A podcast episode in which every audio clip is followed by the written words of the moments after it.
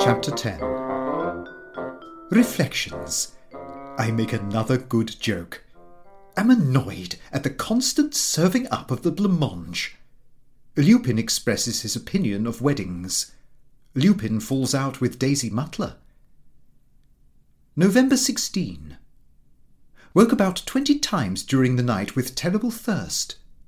Finished off all the water in the bottle, as well as half that in the jug kept dreaming also that last night's party was a failure, and that a lot of low people came without invitation and kept chaffing and throwing things at Mr. Perkupp, till at last I was obliged to hide him in the box room, which we had just discovered, with a bath towel over him.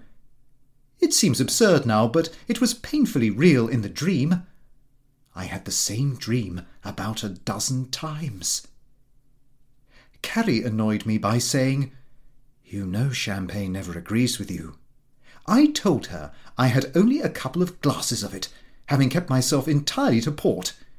I added that good champagne hurt nobody, and Lupin told me he had only got it from a traveller as a favour, as that particular brand had been entirely bought up by a West End club. I think I ate too heartily of the side dishes, as the waiter called them. I said to Carrie I wish I had put those side dishes aside. I repeated this, but Carrie was busy packing up the teaspoons we had borrowed of Mrs. Cummings for the party. It was just half past eleven, and I was starting for the office when Lupin appeared, with a yellow complexion, and said, Hello, Gov, what priced head have you this morning? I told him he might just as well speak to me in Dutch. He added when I woke this morning, my head was as big as Baldwin's balloon. On the spur of the moment, I said the cleverest thing I think I have ever said, viz., perhaps that accounts for the parachuting pains. We roared. November 17. Still feel tired and headachy. In the evening, Gowing called and was full of praise about our party last Wednesday he said everything was done beautifully and he enjoyed himself enormously. Gowing can be a very nice fellow when he likes, but you never know how long it will last. For instance, he stopped to supper and, seeing some blancmange on the table, shouted out while the servant was in the room, Hello, the remains of Wednesday. November 18. Woke up quite fresh after a good night's rest and feel quite myself again. I am satisfied a life of going out and society is not a life for me. We therefore declined the invitation which we received this morning to Miss Bird's wedding. We only met her twice at Mrs. James's, and it means a present. Lupin said, I am with you for once. To my mind, a wedding's a very poor play.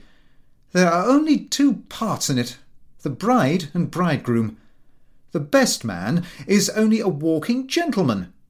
With the exception of a crying father and a snivelling mother, the rest are supers who have to dress well and have to pay for their insignificant parts in the shape of costly presents. I did not care for the theatrical slang, but thought it clever, though disrespectful. I told Sarah not to bring up the blancmange again for breakfast. It seems to have been placed on our table at every meal since Wednesday. Cummings came round in the evening and congratulated us on the success of our party. He said it was the best party he had been to for many a year, uh, but he wished we had let him know it was full dress, as he would have turned up in his swallow tails. We sat down to a quiet game of dominoes, and were interrupted by the noisy entrance of Lupin and Frank Mutlar. Cummings and I asked them to join us. Lupin said he did not care for dominoes and suggested a game of spoof. On my asking if it required counters, Frank and Lupin in measured time said, One, two, three, go. Have you an estate in Greenland? It was simply Greek to me, but it appears it is one of the customs of the Holloway comedians to do this when a member displays ignorance. In spite of my instructions, that blancmange was brought up again for supper. To make matters worse, there had been an attempt to disguise it by placing it in a glass dish with jam round it. Carrie asked Lupin if he would have some, and he replied, No second-hand goods for me, thank you. I told Carrie, when we were alone, if that blancmange were placed on the table again, I should walk out of the house. November 19. Sunday. A delightfully quiet day. In the afternoon, Lupin was off to spend the rest of the day with the Mutlars. He departed in the best of spirits, and Carrie said, Well, one advantage of Lupin's engagement with Daisy is that the boy seems happy all day long. That quite reconciles me to what I must confess seems an imprudent engagement. Carrie and I talked the matter over during the evening and agreed that it did not always follow that an early engagement meant an unhappy marriage. Dear Carrie reminded me that we married early, and, with the exception of a few trivial misunderstandings, we had never had a really serious word. I could not help thinking, as I told her, that half the pleasures of life were derived from the little struggles and small privations that one had to endure at the beginning of one's married life.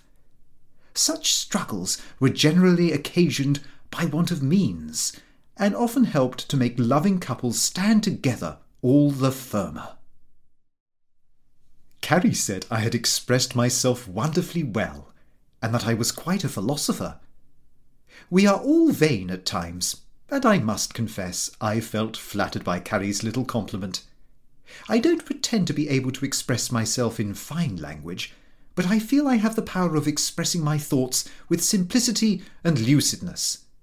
About nine o'clock, to our surprise, Lupin entered with a wild, reckless look, and in a hollow voice, which I must say seemed rather theatrical, said, Have you any brandy? I said, No, but here is some whisky. Lupin drank off nearly a wineglassful without water, to my horror. We all three sat reading in silence till ten, when Carrie and I rose to go to bed.